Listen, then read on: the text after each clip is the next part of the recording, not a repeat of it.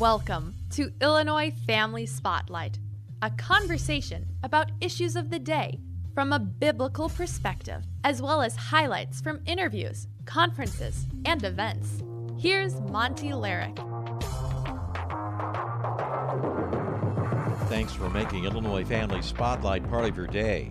We're highlighting remarks made by Arielle Del Turco during a special forum on religious liberty presented by the Illinois Family Institute at Jubilee Bible Church, Medinah, Illinois. Ms. Del Turco is the Director for Religious Liberty at the Family Research Council and the co author of the organization's Hostility Against Churches report. It's an honor to be here. I would like to thank especially the Illinois Family Institute for inviting me. It's not every day that I get to escape the swamp of Washington, D.C., so thank you for the opportunity. And one of the religious freedoms issues that FRC has been focused on for several months now is the rampant violent and destructive acts taking place against churches. We believe that when physical houses of worship are targeted for criminal activity, this significantly undermines religious freedom.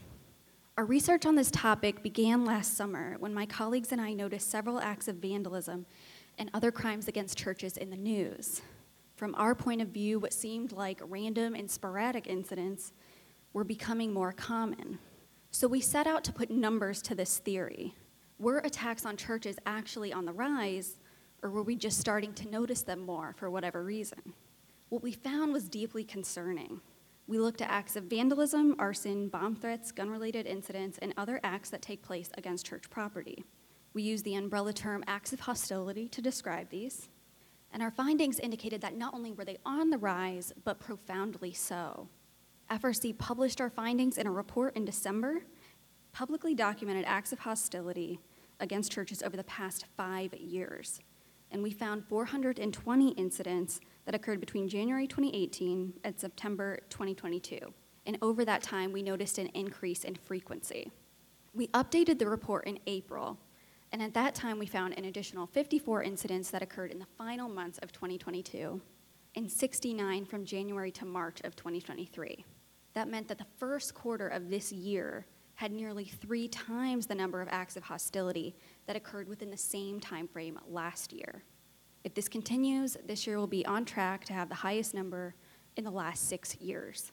All told, FRC has observed 565 attacks against churches from January 2018 to April 2023. And I'd like to break these down for you a little bit more. Between January 2018 and September 2022, 77% of the acts we identified were vandalism, 13% were arson, 3% were bomb threats, 3% were gun related incidents, and 4% fell into the other category, most prominently including interruption of worship services. Some of these incidents appeared to be senseless and even malicious acts of destruction, and I'll give you a few examples. In February 2023, vandals broke into the Dellabrook Presbyterian Church in Winston-Salem, North Carolina, ransacking parts of the building. They sprayed a fire extinguisher all over the church and into the ventilation system, causing $40,000 in damage. And this church was extremely surprised that this happened, that they would be targeted for something like this. One woman who works at the church told a local news station, I keep wondering why. It shows a great deal of anger. And were they angry at us? Were they angry at churches? Were they angry at God? In July 2022, a small shrine outside of St. Bernadette Catholic Church in Rockford, Illinois, was vandalized twice in one month. First, the shrine was damaged with a hammer, and the second time, it was destroyed with a sledgehammer. Many churches are also defaced with obscene or hateful messages. In October 2021, vandals spray painted hateful messages on the front of Denver's Cathedral Basilica of the Immaculate Conception, including the words, Satan lives here. Many of these attacks are just downright disturbing. In one January 2023 incident, Portland Korean Church, a vacant historic building in Portland, Oregon, was set on fire. The 27 year old suspect, who suffered from schizophrenia, claimed voices in his head threatened to mutilate him if he refused to burn down a church. Some of the attacks also have an obvious political motivation. Following the leak of the Supreme Court's Dobbs decision last May, at least 57 incidents were directly tied to abortion. For example, in June 26th of last year, pro abortion protesters interrupted Mass at St. Joseph Catholic Church in Chicago and began chanting slogans and distributing leaflets. At least one protester held up a sign that read, The Catholic Church has blood on its hands. On January 27th, the next day, dozens of pro abortion protesters vandalized a church office building belonging to Hinson Baptist Church in Portland, Oregon, which included offices for a pregnancy resource center as well. These protesters wore masks and carried umbrellas to evade security cameras, so they knew what they were doing. They broke windows and left obscene and hateful graffiti messages behind, including the phrase, abort yourself. Now, I want to be clear that this doesn't only happen to churches in the US. The Anti Defamation League reported hundreds of anti Semitic incidents against Jewish institutions in 2022, and this included synagogues and Jewish schools. The American Civil Liberties Union has tracked nearly 400 anti mosque incidents since 2005. These attacks against places of worship are completely unacceptable, and it's something that should concern those of all faiths. So, why is this happening? In part, I think this is a symptom of increasing secularization. We're seeing an eroding reverence for religion, and with that, we see the respect for physical places of worship and religious institutions in decline. So, when people are frustrated, for example, with a Supreme Court decision that they don't like, it becomes less unthinkable to lash out against churches. And this is a serious problem. All of us should think that way. Even when someone doesn't adhere to a given religion, they should be able to treat houses of worship with respect rather than platforms to vent their political rage. Yet hostility against churches and against Christianity itself is likely to grow as American culture continues to embrace the values rooted in the sexual revolution. These things include abortion, same sex marriage, and gender ideology. These things naturally conflict with core Christian teachings and beliefs. The culture today demands submission to the idea of my body, my choice. It believes that truth is personal, determined by our feelings, and that each of us is morally obligated to live authentically by doing whatever our feelings tell us to do. The culture also claims that the problems in the world are not caused by sin, so there's no reason for us to change. Instead, the problems are caused by st- systemic injustice or forces outside of ourselves. This worldview is in direct contradiction to the Christian gospel, which begins with the message of repent and believe. The message of repentance, or even the mere suggestion that people are broken and need to change, is now viewed as bigotry. Many people have been discipled in the dogmas of the sexual revolution and have come to see religious institutions not as places of formation that help people overcome their impulses to be who God intended them to be, but as places of oppression, which deny people the opportunity to live authentically as the world sees it. This worldview inevitably clashes with a religion. Of course, the truth is that they're just replacing one religion with another one, but this is why so many people, I think implicitly and subconsciously, are resistant towards and hostile towards Christian, Jewish, and Islamic faiths broadly, whether they realize it or not. And I think a lot of people don't realize it. Now, some of you might be skeptical about the significance of, well, most of these incidents are just vandalism. What's the big deal? But these acts aren't isolated and they represent something bigger. Because the incidents are increasing, they are moving the Overton window in a direction where assaults against churches become normal which means that more serious assaults against the rights of religious believers and religious institutions will also become normal. And physical acts of hostility against churches aren't the only symptom of religious intolerance. In 2022, FRC published a report about government violations of religious freedom in the West. The report featured incidents in which Western governments threatened, jailed, fined, or otherwise punished churches or individuals for actions related to their faith between January 2020 and June 2022, we identified 99 such cases across 14 Western countries.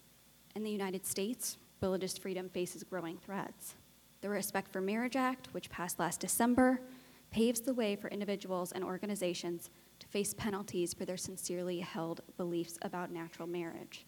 Many Catholic charities and adoption centers have already been forced to shut down in recent years rather than be compelled to violate their religious beliefs on marriage and human dignity. Across the world, violations of religious freedom are even more severe. Religious believers in China face an oppressive and high tech totalitarian government that tracks their every move and currently detains hundreds of thousands of Uyghur Muslims in internment camps. In Pakistan, the mere suggestion of blasphemy can land Christians, atheists, or Muslims in prison, or honestly worse, subjected to brutal mob violence. Nigeria remains one of the deadliest countries in the world to be a Christian. It's estimated that tens of thousands of Christians have been murdered by militants in recent years, and even more of them have been displaced. These examples are a sober reminder of just how precious the right to religious freedom is. It ought to be defended in the United States both for our sake and our children's sake, as well as for the many persecuted people around the world who look to our country to advocate on their behalf. As of right now, there's no sign that acts of hostility against churches in the U.S. are going to decrease. However, our reaction should not be fear. For Christians, our hope is in Christ, and we know perfect love casts out fear. At the same time, that doesn't mean we can be complacent all of us have a role to play in shaping our culture and improving our communities, and we can't let social hostility intimidate us. We must continue to do what we are called to do. We should continue to go to church and not shy away from expressing our religious beliefs. We ought to resolutely condemn acts of hostility against churches and demand that our political leaders do the same. We found that acts of hostility occurred in almost every state plus Washington, D.C.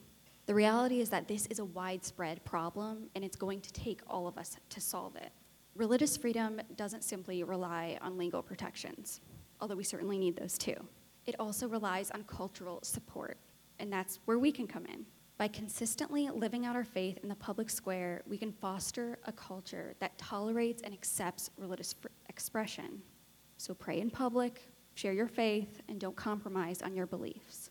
Live according to your faith and defend the rights of others to do the same, even when they don't share your beliefs. This is how we will begin to rebuild a culture that respects religious freedom. Thank you.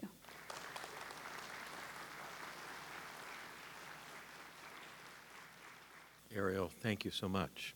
Let's say your church or someone here in the audience church is vandalized. What's your first step in response to that? What do you need to say to the local authorities, et cetera? Yes, so the police are very good at handling this. Please never, never just act like acts of vandalism against churches are normal. Just clean it up on your own. Don't tell the police. They really need to know, both for your benefit and the benefit of the community and the benefit of other churches who will be helped if police are paying more attention to this issue.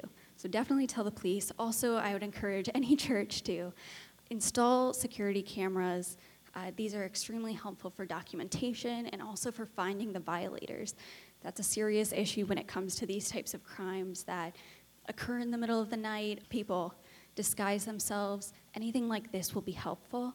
And definitely document. Uh, you can call your uh, local news station. This documentation is extremely helpful both for researchers like us, uh, but also f- to raise awareness about the issue. Arielle Del Turco during a special forum on religious liberty presented by the Illinois Family Institute at Jubilee Bible Church, Medinah, Illinois. Ms. Del Turco is the director for religious liberty at the Family Research Council, frc.org. After timeout, Spotlight will share some Q&A from that forum with the Honorable Sam Brownback, the former U.S. Ambassador for Religious Freedom.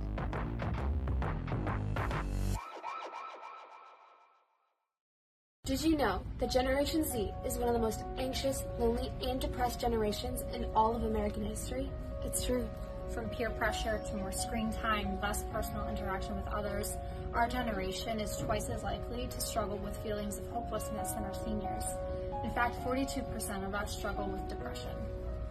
As members of Gen Z, we've seen this battle from the inside and witnessed the desperation for purpose and yearning to thrive of our peers. That's why we launched Self Evident. Self Evident is a platform hosted by five girls of the Zoomer generation, and our mission is to love our listeners by discussing and dismantling topics from a biblical perspective and to provide an alternative to the mainstream perspective. Help us help others find Christ. Our website is selfevidentpodcast.com.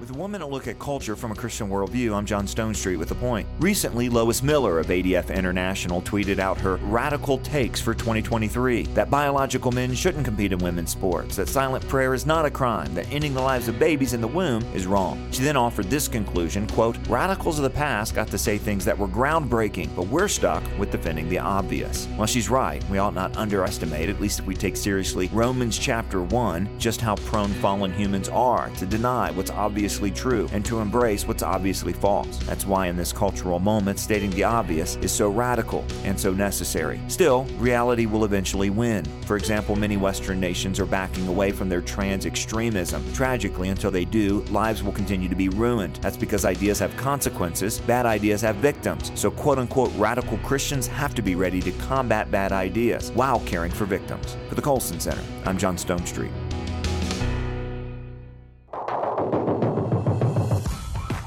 Thanks for joining Illinois Family Spotlight during this segment, Q&A with former Ambassador Sam Brownback from a special IFI forum on religious liberty held at Jubilee Bible Church, Medinah, Illinois. Ambassador Brownback now leads the National Committee for Religious Freedom, ncrf.org. During his presentation at the forum, he spoke about the need for conservatives to reach out to various ethnic groups, the debanking and deplatforming of conservatives, and the impact of woke corporations on America.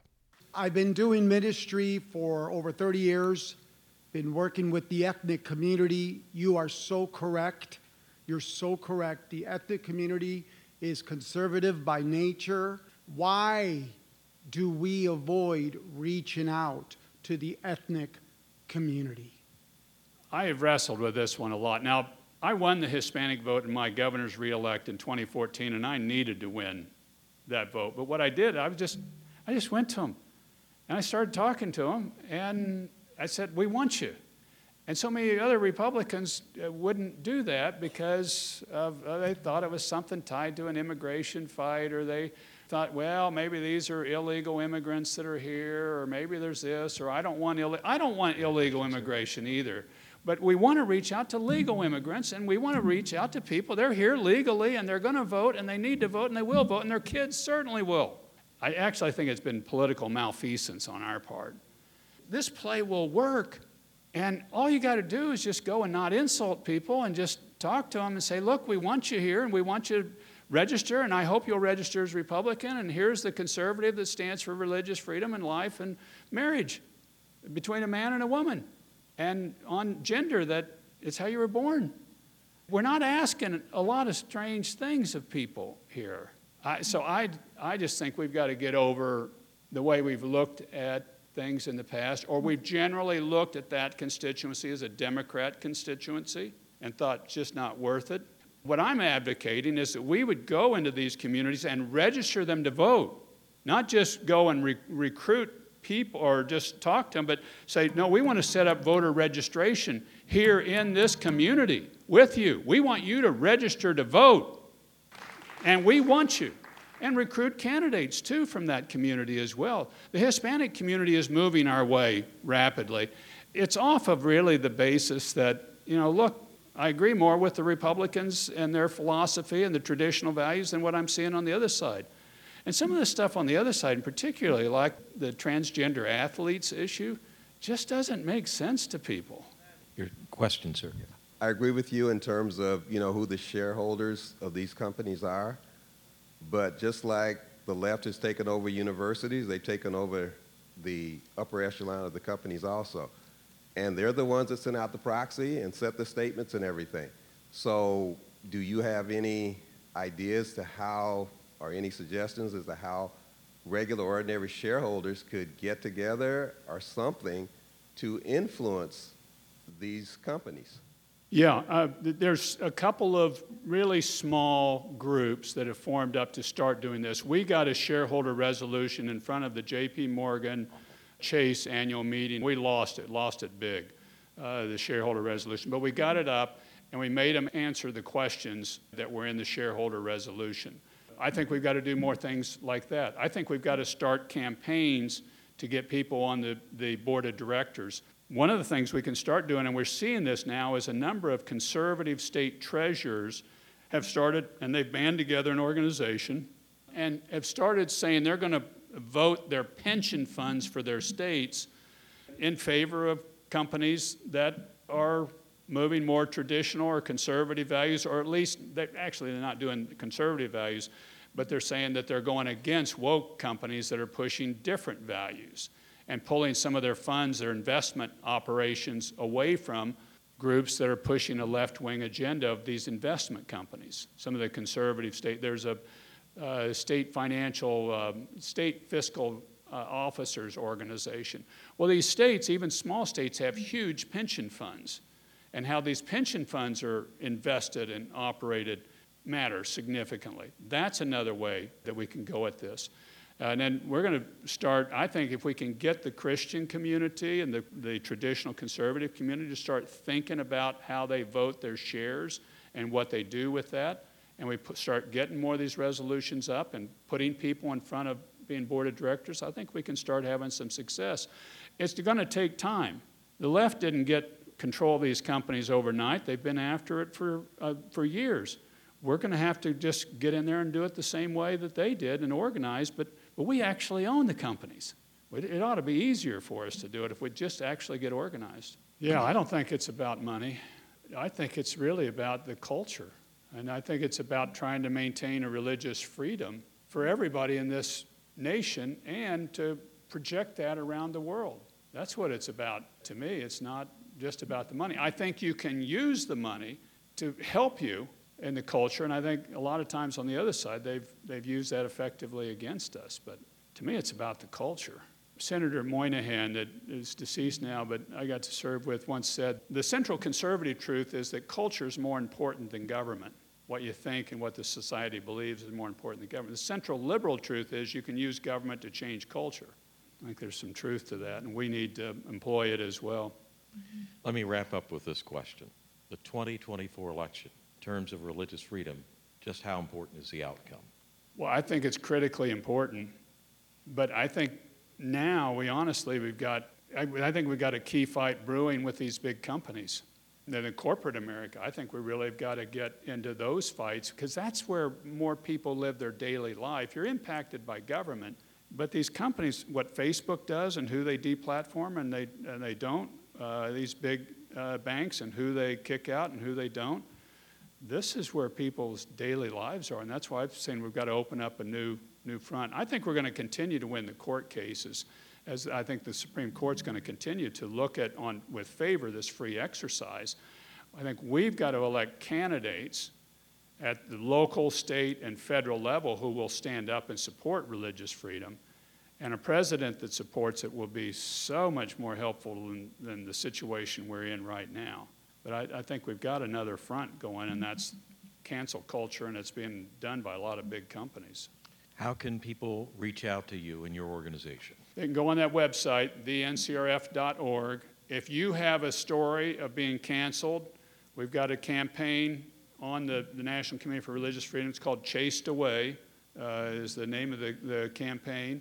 Tell us what happened to you where you were canceled or whatever the case might be. We want to take those cases to state attorney generals, to legislators, to, to show this is what's happening to a lot of people that share traditional, traditional values. That's the group that the National Committee for Religious Freedom, the THE, ncrf.org, look at that. We're forming up state chapters, Illinoisans for Religious Freedom. We'd love to get one of those uh, started to fight. And this is the broad based coalition that I was talking about uh, putting together in something like uh, this. We're going to have a national meeting of all the various groups that are fighting in the culture and the political war this fall. And we're going to try to get together all these groups to have them talk about what they are doing in the culture war, what's happening here, what, what this group is doing, that group is doing. So we get the team together, and we'll get people from lots of different communities and faiths there so that we can start connecting people. We've got a candidate uh, pledge for candidates to sign. We'd love to get candidates in Illinois for next year's election to sign the Religious Freedom Pledge, that they would take a pledge at the state, local, federal level, that they would stand and fight for religious freedom in the legislature. Uh, we need to get people to sign those and to walk those uh, pledges around. so that we can win. All right. Let's thank Ambassador Sam Brownback. God bless you all. The Honorable Sam Brownback, the former U.S. Ambassador at Large for International Religious Freedom, during a special Illinois Family Institute forum on religious liberty at Jubilee Bible Church, Medinah, Illinois. Look for his keynote address from that forum on the IFI YouTube channel and an upcoming edition of Illinois Family Spotlight. Be sure to join conservative radio host and best selling author Eric Metaxas at the Illinois Family Institute's Faith, Family, and Freedom Banquet Friday, November 3rd at the Bolingbrook Golf Club. If you'd like to attend, click events at illinoisfamily.org or call 708 781 9328. We'd love to see you there. So click events at illinoisfamily.org or call 708 781 9328. And you can give to IFI by going to illinoisfamily.org or by calling 708 781 9328. All donations are tax deductible and very much appreciated. Be sure to sign up for IFI email updates at illinoisfamily.org and tell your family and friends about Illinois Family Spotlight. Until next time, stay healthy, stay active, and God bless. For more information about Illinois Family Spotlight, visit ifiaction.org. And to email questions and comments, do so at feedback at ifiaction.org.